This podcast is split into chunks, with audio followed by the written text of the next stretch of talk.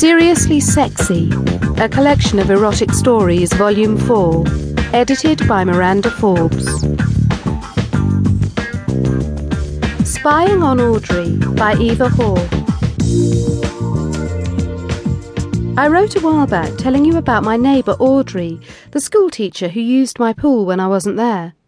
Well, I thought I'd fill you in on what's been happening since. You'll remember that I took advantage of her, fucking her from behind when she thought I was her boyfriend. Well, not long after this, I found myself constantly thinking about her. I knew she was home alone as I'd been watching her house all day, all week for that matter.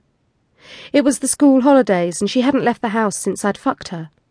That night I saw her bathroom light go on.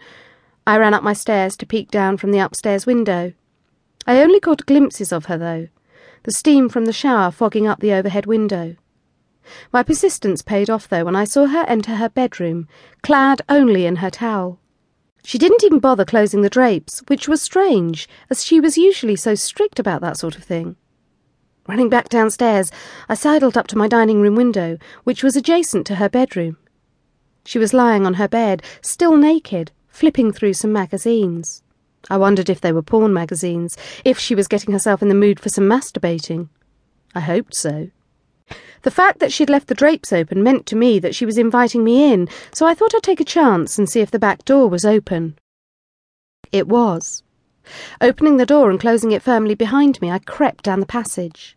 Her bedroom door was also ajar. I could hear the rustling of the pages as she flipped them over. As quietly as I could, I inched my way forward until I was at the edge of the doorway. A low, buzzing noise confirmed my suspicions. She was using a vibrator to get herself off.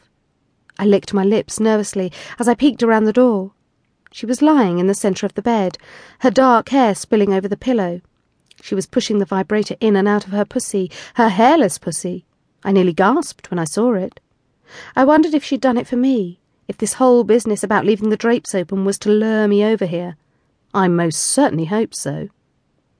I peeked back in. She was running the vibrator over her clit, moaning softly. She needed more than a vibrator. She needed me in there to give her a good fucking. I shucked out of my clothes, standing there naked as my cock throbbed and pulsated, eager to sink into her hot cunt. Come on, she moaned, and I wondered if she was speaking to me, if she knew I was there. A peek through the crack in the door, and I saw her pulling the hood back from over her clit. She was rubbing furiously, obviously unable to orgasm. Her head fell back, her eyes closed, and her rubbing became more focused. I knew it was time to make my presence known. Without any hesitation, I threw myself between her open thighs and sunk my cock straight in. Her eyes opened wide, but for a second only, and then her legs were wrapping themselves around my back, her heels digging into me as she encouraged me along. Harder, she demanded. Fuck me, harder. I slammed into her. Her tits and flesh jiggled all over the place. I lowered my head, trying to latch onto a nipple, but wasn't able to. She lifted a breast up towards my eager mouth, and I sucked deeply, biting down on the nipple as saliva pooled in my mouth. Oh, yes, she moaned. Yes, yes. Fuck, she was like a madwoman, kicking into me while her fingers clawed at my chest, raking the nails down to tug at my pubic hair before grabbing painfully at my balls.